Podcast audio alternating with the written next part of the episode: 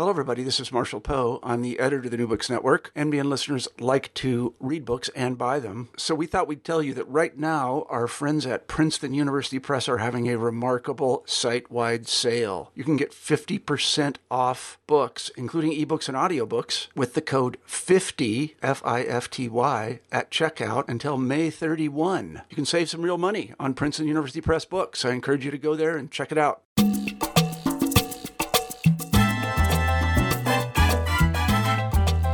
Hello, and welcome to New Books in Caribbean Studies. I'm Alejandra Bronfman, and today I have the pleasure of talking to Dan Livesay, who also hosts this program. His book, Children of Uncertain Fortune Mixed Race Jamaicans in Britain and the Atlantic Family, 1733 to 1833, was published just this year with the University of North Carolina Press. It's a sweeping study of a number of mixed race individuals and the ways they and their families negotiated and shaped ideas about race and about status. It's full of remarkable stories and it's an important intervention in the now extensive Atlantic world literature that spans the rise and fall of the slave trade as well as the American and Haitian revolutions. I hope you enjoy our conversation. Hi, Dan. Thanks for joining me today. Thanks so much for inviting me. Welcome to our podcast. Sorry, I couldn't resist saying that.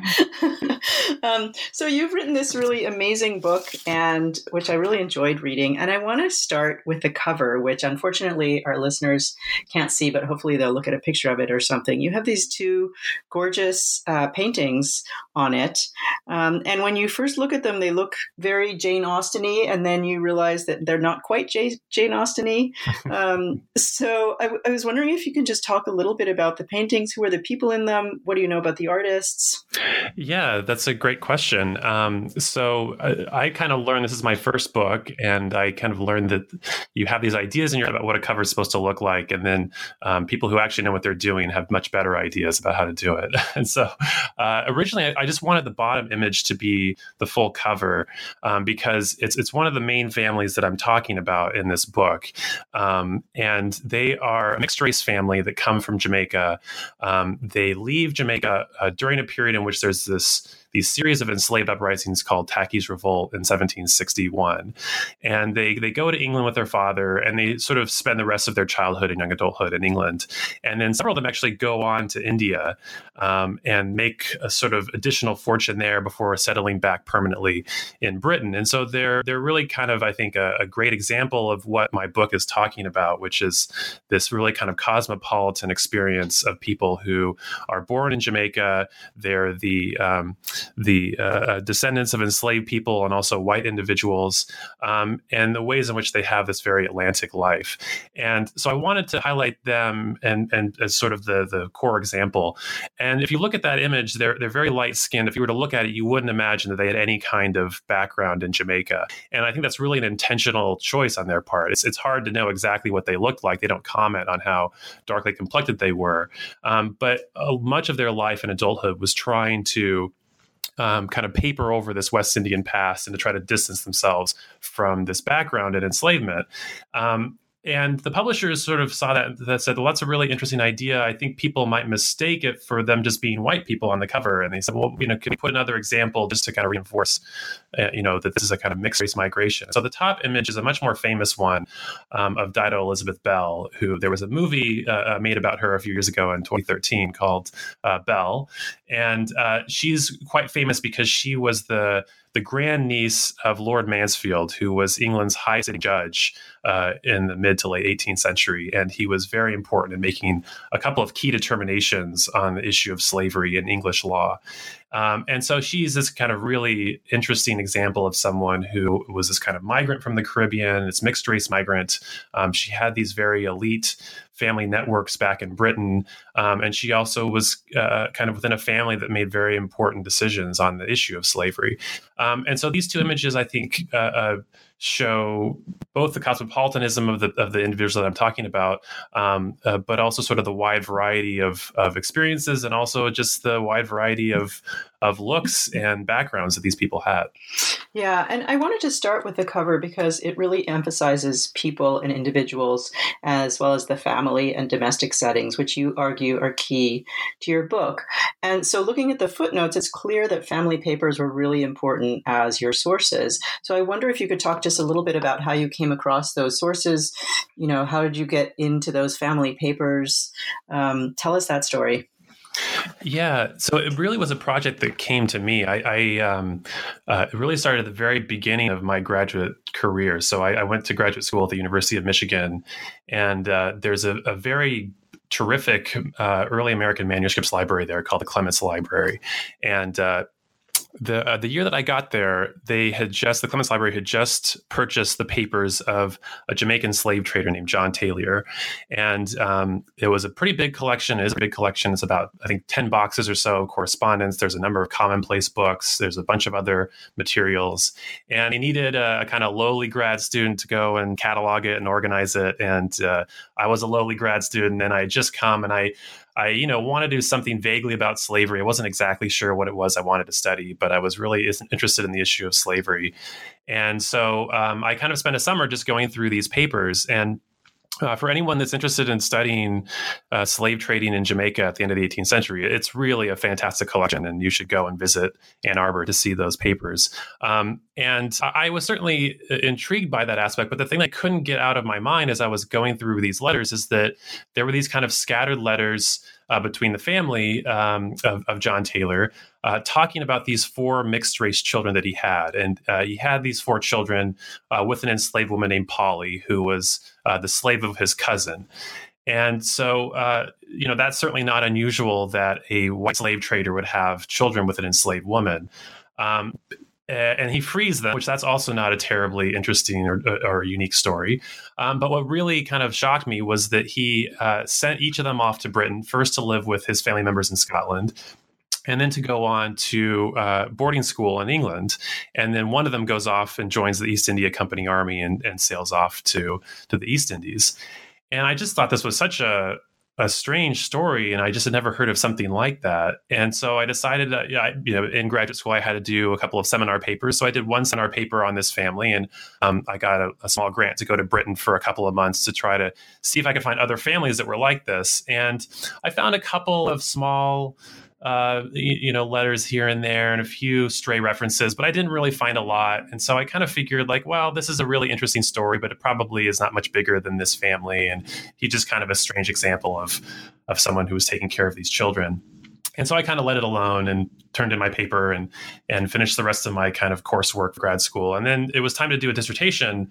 And so I went back to Britain for about six months and I was like, well, that that mixed race migrant project sure was interesting, but I don't think I can really do anything with it. And so I decided I was going to do a project on anti slavery activism and sort of the ways that they engage with issues of race. And so um, this was in a time before there had been a large digitization of, of the British Library. And so I had to kind of go through and read all those pamphlets. And, you know, I'm reading them and, and, you know, I wasn't to be honest, wasn't having a great time. I was getting kind of bored reading them. I was noticing that, you know, I was showing up to the archive later and later every day and going a little earlier every day and taking long lunch breaks. exactly. Yeah.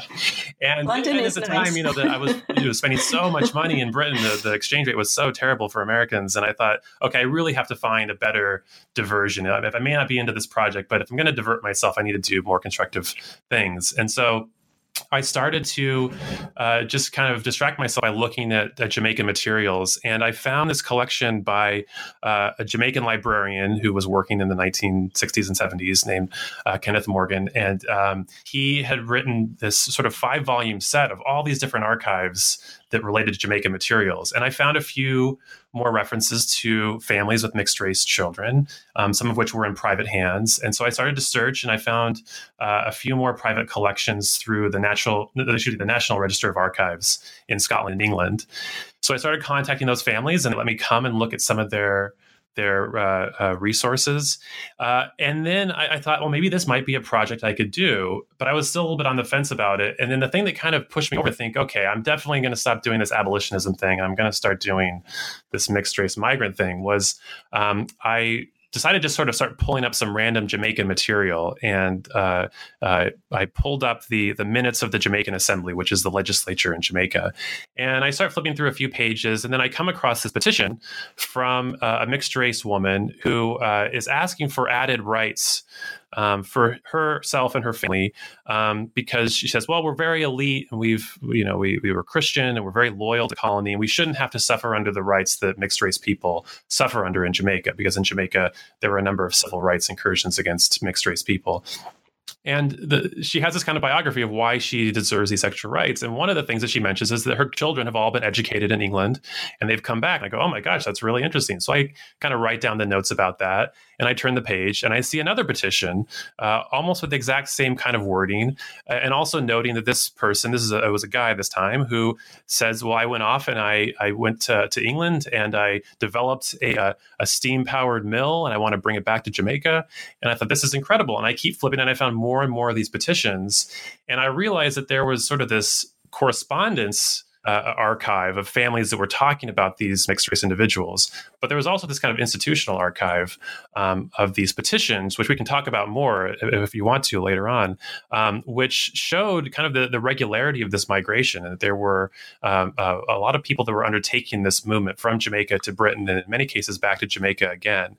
And so I, I kept going through those Jamaica Assembly records, and I found about 71 individuals who noted having gone to, to England. So I thought, okay, I think this is actually a project that I can do, and I can sort of keep pushing. And so uh, that sort of started the process of, of going through lots of different family papers and and trying to turn over various archival documents to see what I could find. Um, yeah, that is a good story. So, okay, so now you have these two pretty rich sets of uh, sources and documents, including the institutional history. How did you, what are the things that you decided to frame it uh, around? How did you choose the kind of literatures that you were going to engage? Well, that was a good question. I, I think uh, initially when I was looking at this, I was just kind of looking at it as uh, a topic about how race develops and how people in families with mixed race kin how they talk about race. Um, there's a really great literature um, about the the kind of scientific conceptions and the sort of you know literary conceptions of race in the 18th century, which I think is is fantastic. But I kind of noticed that a lot of those scientific theories didn't really come up in any of the correspondence that I was looking at. But instead, you know, when the, there are these families with mixed race individuals, they tend to be talking about much more kind of simplistic, basic, almost just like family issues. Um, and so originally, when I was writing about it, I wanted to frame it in terms of the political uh, topics surrounding slavery, particularly uh, anti slavery activism, um, big moments like the Haitian Revolution, which was really crucial in transforming the way people thought about not just slavery, but also people of color. Um, but the more I got into it, the more I realized that the family was a really crucial part of it as well, because um, so much of the concern within these households was, well, how do we incorporate these individuals into our families, and are they full members of our family, or you know, how much do we take care of them? What is our responsibility to them? So there's quite a bit of discussion within families about how they even think about these members of their household. Um, but it was even bigger than that. As I was kind of going through the the sort of legislative records uh, in Jamaica, I noticed that there were a lot of questions around family at the legislative level, and um, Jamaicans in the 18th century, Jamaican officials, I should say, in the 18th century, were incredibly concerned about the security of the island, which was completely understandable because um, you know a lot of people who know about 18th century Jamaica know that it was extraordinarily unbalanced society. There were about 10 to 13 enslaved people of African descent for every free white person.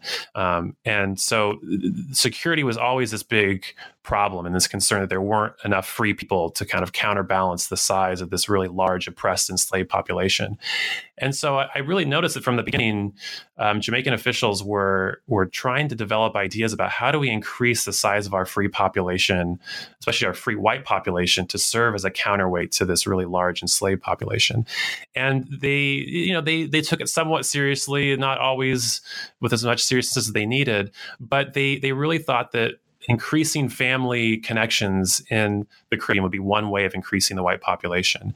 And uh, when they realized that it was very hard to entice Europeans to come over, they started to push the idea that maybe the white population on the island could reproduce naturally, which was kind of a hard sell in part because there weren't a lot of white women in Jamaica at the time.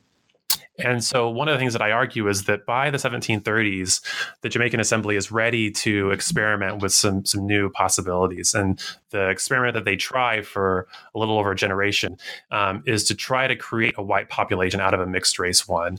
And so they they basically they pass a law in 1733 that says um, if you are more than three generations removed from an African ancestor, you are legally white. You're not partially white. You don't have a kind of you know nominal white status you are fully white. Um, they also then create lots and lots of problems for people that don't meet that requirement. Um, but they're trying to experiment with the idea of using family construction to create a new type of society or at least a kind of a new status of whiteness so those became the two poles around which I, I tried to build my analysis is one, how are there kind of a how was there sort of a racial discussion around these individuals? Because obviously um, race was a topic people were interested in, although as a lot of scholars have noted in the 18th century, people in the British Empire didn't really have a firm sense of what race meant. Um, and then the other pole was this issue of family, because family is always under consideration and negotiation, negotiation as well. So um, how do you incorporate people who are maybe non traditional members of a family? Um, and to what degree does their racial difference make them improper members of a family? That you know, my next question was actually about your your uh, claim that race uh, is a family issue, and I was wondering what you meant by that. But now um, that that really clarifies it for me, and especially in the way, just as you were talking, thinking about family in so many different at so many different levels, right? The dimension of sort of the very intimate domestic dimension, but then also the kind of the broad, sprawling family as commercial network dimension, and then family as kind of basis of a nation dimension. It's it's completely fascinating. Um, but then also, as you were talking, I was I I was thinking about um, this process of the intention to make Jamaica sort of populate it with white people, which seems to be in some ways the mirror image of what people like um, Sasha Turner are writing about or wrote about in, in terms of um, this moment at the end when when the end of slavery is coming near and trying to produce more slaves on the island itself. Yeah, um, so how how are those? How are your how is your work and her work? How are they? There's this point of intersection there. I think. Yeah, absolutely. Sasha has a really fantastic examination of the ways in which natural reproduction for enslaved populations is one of the most important political issues in Jamaica's time period. And, and Katherine Paugh has a, a book um, that that takes a sort of similar examination, although more of Barbados and, and other areas in the Caribbean. Um, and and yeah, I, I, absolutely agree. She's we are 100 percent in agreement about all these issues, and there's a, a, a nice overlap there. Um, I'll, I'll, sort of summarize, I guess, her ideas and my ideas at the same time, which is that. Um, when anti-slavery activists really start to become, uh, you know, command more and more public attention, uh, this is really in the 1780s in the British Empire, at least. Um, they very quickly realize that they're not going to to convince a lot of moderates to support uh, any kind of bill that abolishes the slave trade if they if they talk about it just in terms of humanistic terms. So you know just saying well these are africans they deserve our sympathy.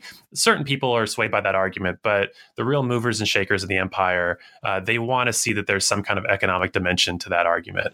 And so you, you know one of the things that people like thomas clarkson and william wilberforce say is that well, you know, we have evidence, um, and this is totally untrue, by the way, but they say we we have evidence of plantations that they treat their enslaved workers really, really well, and because of that, their enslaved workers um, are much healthier, and they're actually having kids, and they're reproducing themselves naturally, and so those plantations actually don't need to import any Africans to keep their their labor supply up. And so if we could just impose this in a wide scale and have uh, you know planters treat enslaved workers better, um, there will be a naturally reproducing slave population. And if we as good Christians can kind of show these Africans how to marry and have proper family uh, uh, households, then they will produce lots and lots of children because in their minds, uh, marriage is the best way to actually increase reproductive capacity. And there's lots of interesting theories about why that is in the 18th century.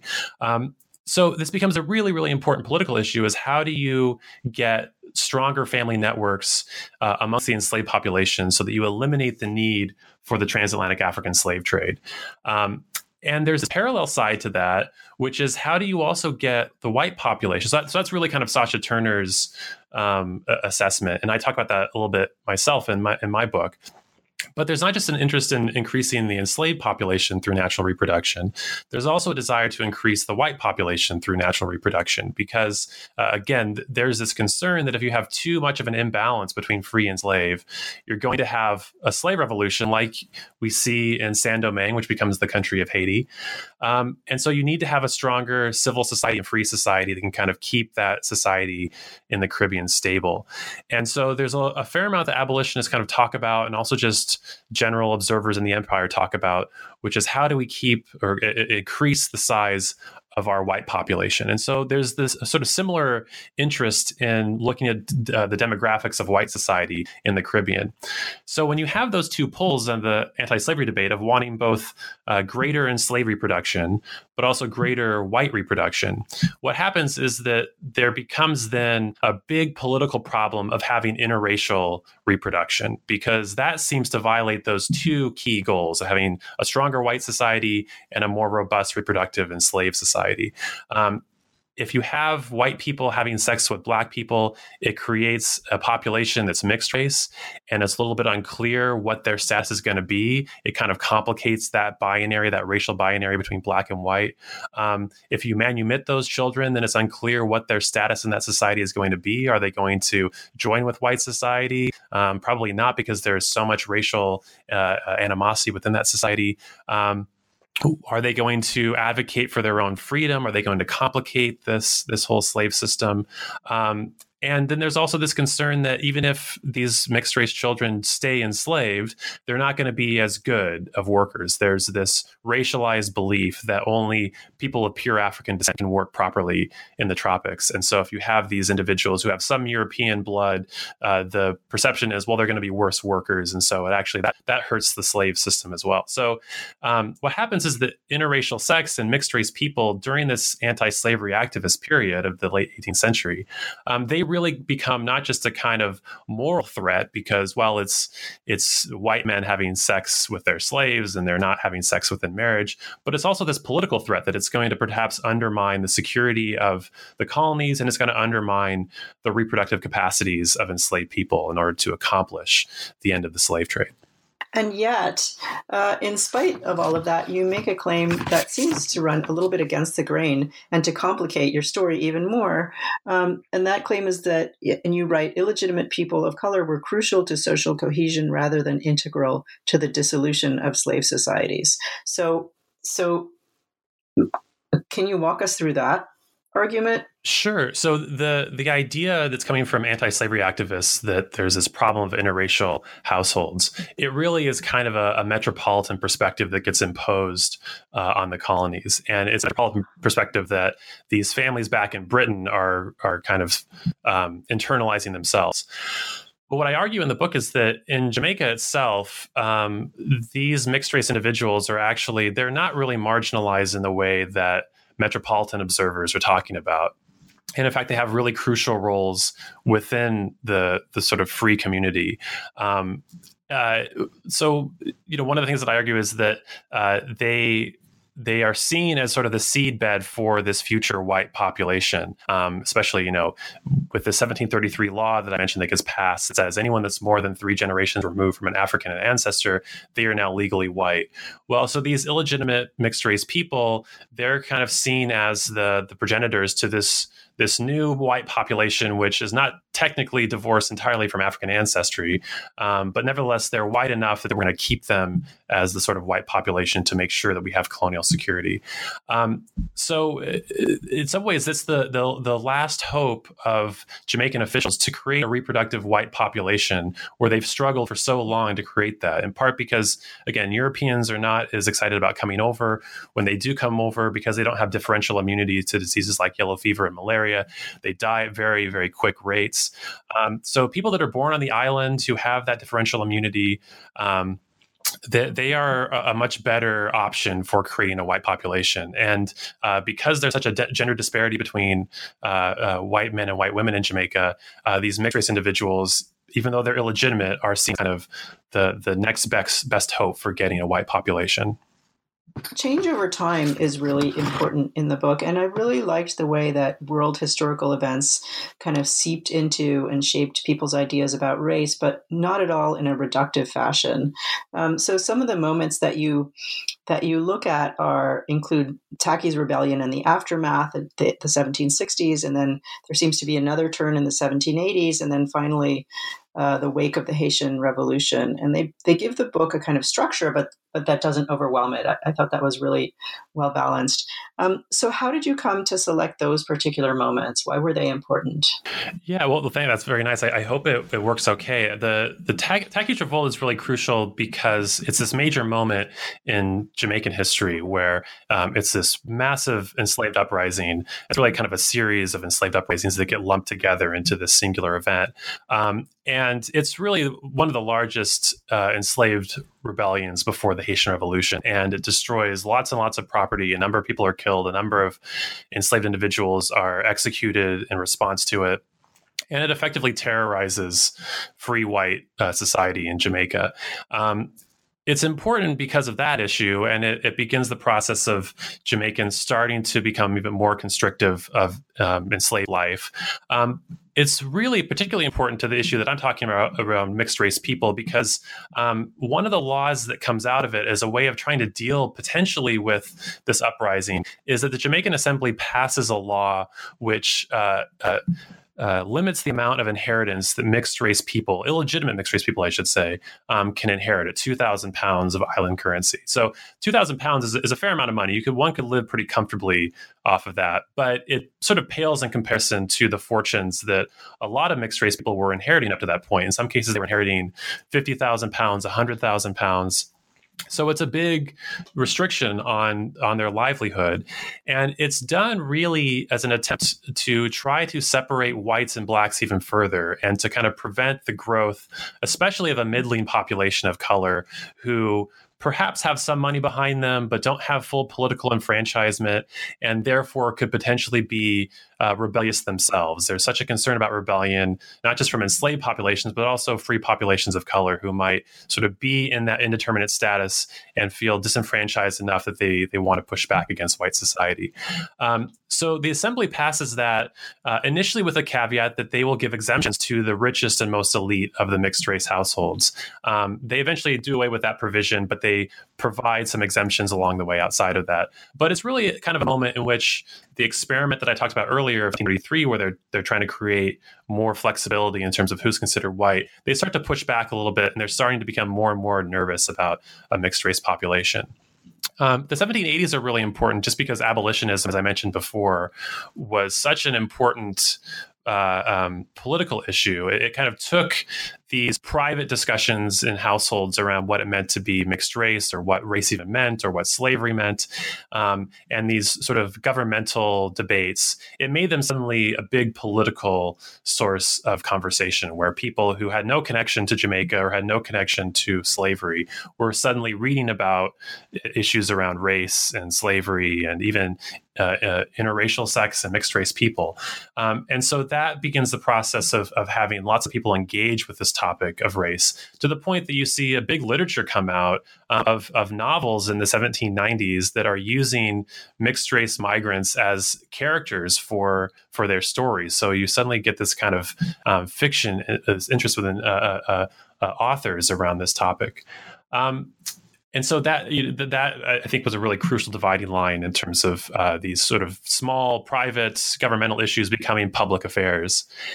And then the Haitian Revolution is also a really critical one as well. And, and uh, you know, I hope I'm not getting too detailed, or I'm just like jumping into the weeds with all of this. But um, the Haitian Revolution uh, is important for kind of two reasons. One, uh, it's the only successful slave revolt uh, in uh, American history, and so it, it obviously terrorizes um, white slave owners about what the the potential for their enslaved people are. Um, but more specifically, it has a very, very specific importance to mixed race migrants. So here's where I'm going to kind of get into the weeds a little bit. Um, there's actually a small uprising that occurs about six months before the enslaved uprising in 1791. And it comes from a group of mixed race individuals in the colony of Saint Domingue. Saint Domingue is the French colony that becomes Haiti once uh, it becomes independent. And uh, it's led by this man, Vincent Ogé. And Ogé uh, was a very elite man of color um, in the colony of Saint Domingue, um, and he had been uh, educated in, in France. Uh, he had spent a lot of his childhood there. He came back to Saint Domingue. He was a successful coffee planter and goldsmith, um, and he goes back to France uh, uh, to collect his sisters who were being educated there as well. And he happens to be there when the French Revolution breaks out, and he's quite inspired by the French Revolution, and particularly because he thinks he interprets some of the laws that are being passed as effectively being in France enfranchisement bills for all people who are free in the French Empire. And so he believes that what the French Revolution has done is that it's given full political rights to free people of color in the Caribbean. So he goes back to Saint Domingue and he approaches the the colonial leaders and he says, "Look, the French Revolution has franchised us. Us free men of color, we have the same rights as you." And the the Saint Domingue legislature says, "Absolutely not. That's not what the French Revolution is doing. You are just as as uh, uh, kind of oppressed as you always were, and uh, we're not. You've misinterpreted what the revolution is." So Ogé obviously does not take that quite very well. He organizes a number of, of very elite free people of color. Um, they form a militia um, and they they begin to uh, uh, start an uprising against uh, the Saint Domingue legislature. Uh, that uprising is put down pretty quickly. Um, Ogé is executed, um, and it seems to kind of calm things down. But a few months later, we have this larger enslaved uprising um, in 1791. Now, the connection between Ogé's small rebellion, which was not at all a rebellion to try to free enslaved people, it was just to enfranchise free people of color. Um, there's really, it's hard to know if there was any connection between those two events. In fact, I think most historians don't think they're connected at all. But for people in France and people in England, and also for whites in the Caribbean, they absolutely see these two things as completely linked together. Um, they believe that enslaved people are not smart enough to hatch their own revolution. And it was only after Ogé's kind of small uprising that they had the courage or the tenacity to, to launch their own revolt. And so the concern is, well, this might happen in the British Empire as well. And because Ogé had been educated in France, he was thought to have been radicalized by his European upbringing. And so the concern was that he took these very radical European ideas and brought them back to the Caribbean and tried to unseat the, the stability of slavery. And so suddenly for Jamaicans of color who've had the same who have the same biography as Ogé, where they've spent a lot of their childhood in Britain, they've come back to Jamaica. The fear is that now they are potential rebels themselves and that they are going to launch their own attack against colonial society. And so that becomes another crucial turning point uh, in which maybe in the early 18th century, there was not really this concern about these very, very elite migrants of color. Suddenly, by the end of the 18th century and the early 19th century, they pose this very strong political threat. Um, and so that's another really crucial turning point in this history.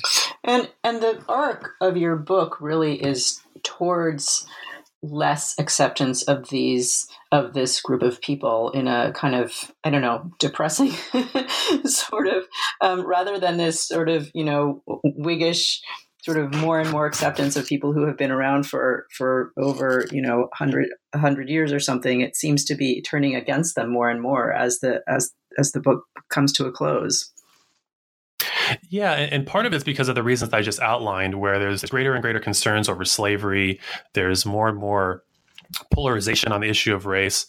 But then to back that issue of family, which I mentioned was one of the, the kind of two poles that I organized the book around, um, there's also a kind of consolidation of what it means to be a member of a family too. And um, you know, so in the early 18th century, uh, in Britain, but also in in the colonies, uh, one could be a member of a family in all sorts of ways. Servants were considered members of families, and um, illegitimate children were not necessarily cast out as as uh, an outside the bounds of a household.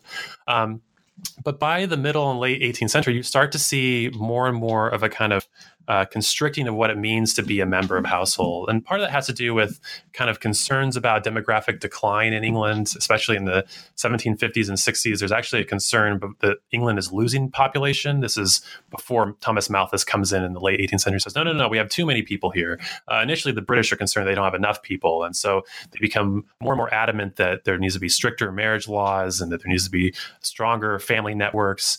Um, but then also, as kind of merchant capitalism is arising, rising, um, it becomes more and more important that families have strong access to credit, especially these merchant families that I'm talking about who have these mixed race uh, uh, relatives, it becomes more and more important that the family members that you have are ones that can help you expand your credit networks and help you to expand uh, your your ability to connect to these larger capitalistic forces.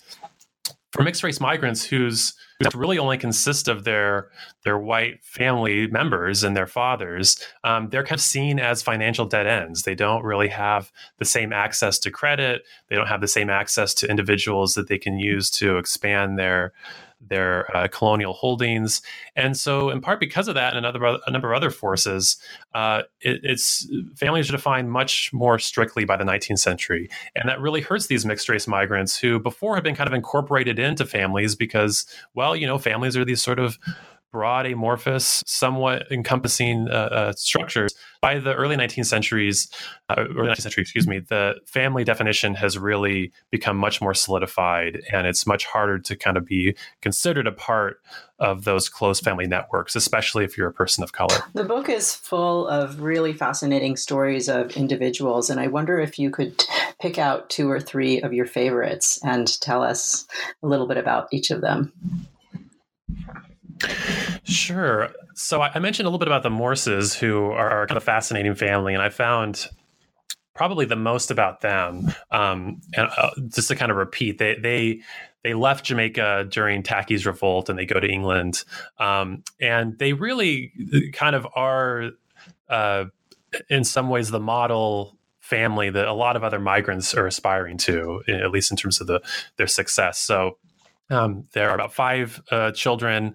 Um, uh, one of the sons becomes an officer in the British Army. Um, another becomes a barrister. He, studies at the Inns of Court. Um, one of the daughters marries a very, very prominent lawyer in London. Um, and then the son, who becomes a barrister, ends up going off to India to try to make his own fortune outside of the law. And two of his sisters follow him to, to India to try to meet a kind of well to do man on the make. And they're both successful. They both marry East India Company officers. Um, all three of them eventually go back to to Britain, and they seem to be living this very very elite life. They have these townhomes in Hampshire and these very very fancy homes in London. Um, they have a huge colonial fortune behind them. And then uh, their father dies.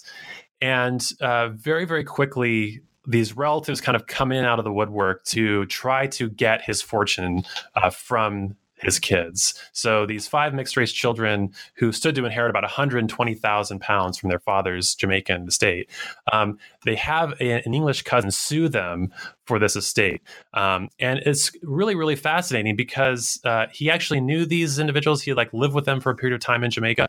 Um, and so, you know, they're in some ways close family relatives, but he realizes that he can make a tremendous fortune if he sues them. And he uses one colonial law to try to get this fortune away from them. And that is that law I mentioned earlier, which is passed right after Tacky's revolt, which limits the amount of inheritance that a mixed race person can receive. And so he basically brings up this law to the English Chancery Court and he says, well, you know what? My cousins are only entitled to 2,000 pounds because there's this law that was passed in 1761 so, you know, they should be able to each inherit 2,000 pounds, but I should get the rest of this fortune. And this sets off a kind of uh, a 16 year long lawsuit that gets there are cases that are filed in England, there are cases that are filed in Jamaica, there are these constant countersuits that are going on. And effectively, you kind of see this extended family uh, network unspool as they both start to sue and countersue one another um, because two of the Morse children are lawyers. They they end up kind of knowing how to use the law to their advantage to kind of delay the actions of the court. Um, and what happens is that you see the these kind of racial ideas emerge, where uh, the white cousin is trying to use uh, racial legislation from the colonies to try to to unseat his his mixed race family members. Uh, eventually, the trial does come to a conclusion, and uh, the the Jamaican Morses are successful, and they're able to keep their fortune. Um, but within all of this. Uh, the, the the delays around the the settling of the estate. One of the Jamaican children, uh, he's kind of spent his money unwisely. He's in debt. Um, he needs more and more money, and he starts to sue his siblings after this lawsuit was successfully uh, concluded against their cousin. He's now suing his own siblings, and so that becomes another court case in which you see these mixed race children in Britain who are fighting one another for this large fortune. Um, and then once that's settled, they kind of settle into a kind of English domestic life. Um, and from all uh, accounts, they, they really don't have any acknowledgement of their African past ever again. In fact, um, from some of their children, there's a sort of lack of knowledge about whether or not uh, uh, their parents were even born in the colonies or or what kind of connection they have. And so they effectively kind of go into english society as white individuals who have successfully kind of buried their their mixed race past. Um, so it's just a lot of really interesting stories came out about the fam- family dynamics around them and how they they kind of organize their, their households. Um, there's also interesting stories. That, I mean, there's uh, another family I talk a lot about are the Taylors, and, and uh, they have a kind of similar story where one of them actually goes off to the East India Company um, during his interview to try to get into the company. His family is worried that he looks too darkly complected, and so they they try all different kinds of outfits, which they hope might diminish uh, the the dark character of his skin color. They try to powder his face with white makeup, but they say that makes him look worse, and so they decide not to do that. So there's all sorts of weird dynamics around that. But then there's also these sort of shorter stories. Um, there's a woman named Peggy Kerr who comes over and she lives with her Scottish family. Um, her father sent her to Britain when the American Revolution breaks out, and he's sort of concerned about, you know, the the French forces that are sailing through the Caribbean. And so she arrives and uh, she's living with her step grandmother, um, and it's just very clear early on that they just don't get along. And she sort of passed from family member to family member, and each of them is just really doesn't want to deal with her. Um, they call her a cretin, the, the little West Indian. You can tell that they have a sort of strong racial animosity against her. Um, and she kind of stays in that that position of treading water and going from one house to the next for about six or seven years. And then finally, she just decides she doesn't want to be in Britain any longer. And she sails back to Jamaica. And there are these sort of heartbreaking letters from her father saying that he wished that uh, his extended family could have taken better care of her and that, you know, he's happy to have her back in Jamaica, but that he really wanted her to succeed in Britain. And so there's a lot of just different kinds of stories where some people really succeed and uh, become incredibly rich and, and uh, important.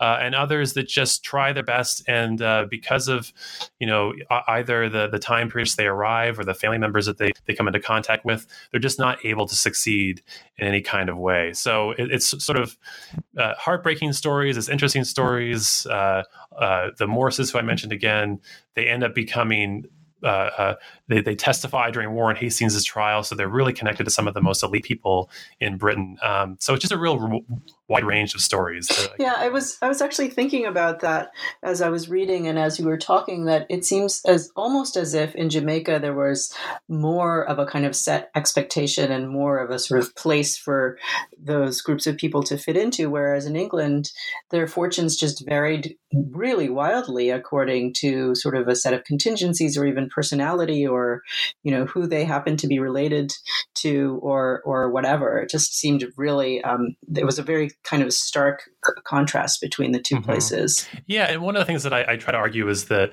um, even though there are these kind of idiosyncrasies between each of the families, um, you, you, kind of get a sense from some of these early stories that uh, even though there are certainly cases where some British families are not that excited about having a mixed race child in their household. Um, a lot of the stories do seem to be ones in which these mixed race migrants can incorporate pretty well into their families in Britain. Um, uh, there's a story of Jane Harry who comes over in the, the mid 18th century and she uh, uh, she becomes uh, pushed out of her family network not because she's mixed race, but because she converts to Quakerism. you know, and it's just like so those are the things that really drive her family crazy. Is that she's uh, a dissenting uh, congregant. Um, but then as you get into the late 18th and early 19th centuries, you start to see more and more of a pattern of families growing more nervous about having these relatives in their house and starting to express very explicitly some sense that these are not full proper members of their households and they're starting to echo the kind of anti-slavery and and, and sort of racial discourse that's coming out in the popular press. Um, one of the other families i look at are the mcphersons who are uh, a family in the small village of blairgowrie in scotland. And uh, uh, the, they come over uh, sort of in the 18 teens and they live with their grandmother. And their grandmother just explicitly is she's calling them her moonlight shades and she's just very much talking in very explicit racial language. And she just doesn't believe that these don't have any kind of strong future in front of them. She's more than happy to take care of them but she just sees them almost as kind of a charity that she has to, to deal with. Um, so even though there are these kind of idiosyncrasies between the families you do start to see this pattern of of sort of easier path to acceptance within a family network in britain in the, the early to mid 18th century and then slowly by the 19th century families pushing those individuals further and further away from them to the point that they, in some cases, you get individuals like Robert Wedderburn who becomes a political dissident. And part of the reason why he becomes such a political, political agitator is that his family just utterly rejects him when he comes to Britain. So, uh, so there is, I think, a little bit of a of a consistent narrative as as things change over time. Yeah. Um, oh, so I was surprised as it sounded as if you were too to have India come into the story. Uh, I really liked that that aspect of it, and I was just wondering. Uh, I mean, how, how do you think about um, bringing those two colonialisms together? Do we need to start doing that more? Is this a, a kind of a, uh, just a little blip in these histories, or do you think that there's a stronger connection across the? I guess it's Imperial Britain, right? Yeah, I, I, think that there are a lot of great scholars who are working on these issues, and I think um, I just came back from the FEEGI conference, which is the Forum on European Expansion and Global Interaction, and it was really amazing to see papers in which uh, there were almost no boundaries between where people went. There were connections between California and Hawaii and the Philippines, and and you realize that in the 18th century, there really is this kind of global world. And um, uh, I don't think I did a proper service to the Indian context at all. It really is just kind of one node in the in the the connections that I'm looking at between uh, Jamaica and Britain. Um, but I do think that there's a way in which, what, what, amongst the many things I'm trying to do with the book, is is to try to show how um, you know mixed race people are are trying to do the exact same things as lots of people in the empire are doing, which is to try to take advantage of the empire for their own growth and their own gain. Uh, for the Morses, you know, I think they really see time spent in India as a pathway to come back um, and claim an, an, East Indian fortune, which uh, maybe seems more noble than a West Indian fortune. And so it's a way almost of kind of laundering their colonial past. If they can come back as East Indian nabobs, as opposed to West Indian grandees, then they have a greater chance of being accepted in Britain. And so that, that's a way they're utilizing imperial adventure to change their status, to kind of raise their profile. Um, that's true of the Taylor family as well, who, uh, you know, the James Taylor, who's the oldest, goes into the East India Company Army. He's trying to do it to use a kind of military career to increase his status. Um, and so uh, I think there is a lot more that we can do to try to um, uh, not be constricted just by these simple, you know, American to to British connections. I think there are these global connections which are really important, and I, I kind of touch on it here, but there's certainly a, a lot, a lot, lot more that people could say about it. Yeah, and in some ways, that's that's one of the legacies, this kind of historiographic legacy. Um, but as we as we wrap up, I wonder if um, we could just tease out a little bit of the legacies of the processes that you're talking about. I'm I'm quite persuaded that the focus on family and um, domesticity and in thinking about race is quite central. So how, how how do we think about the legacies? What's happened since since the end of your book? how do we get to where we are today? well, that's a good question. And uh, I was a little unsure about how far to trace all that. In, part, uh, you know, I, I think um, one of the things I wanted to, to show was that the kind of multiculturalism that Britain feels is a brand new part of its society. In fact, has a much longer history. And and and here I'm really building on lots of, of work that other people have done, especially you know as far back as the 70s and the 80s. Um, but but you know there are more and more mixed race households in Britain, and I think I, I, kind of wanted to show the ways in which the the similar considerations around family belonging that Britons are struggling with now, or, or wrestling with, I should say, um, were going on uh, in the 18th century and the 19th century, and it's just part of a continuum. Um, and so I think the legacies in some ways are uh, for Britain, just how the the maybe the whitewashing of family networks uh, kind of maybe eliminated this story or tamped down on people's uh, recognition of the influence of non-traditional families uh, in Britain. Um, for Jamaica, I think part of the legacy, because this is the Caribbean Studies podcast, I think part of the legacy is the way in which uh, you know how do we see the transition from slavery to freedom uh, and then how do we see maybe some of the ways racial dynamics play out in the 19th and 20th centuries in Jamaica? Um, I kind of end the book talking a little bit about the transition to freedom and the ways in which the people who are invested by the Jamaican uh, Assembly with, with being perhaps the future stewards of the colony are those mixed race people who have gone off to Britain and have, and have come back. And they're seen by white Jamaicans as perhaps the kind of potential co-leaders uh, of this colony after after the apprenticeship period.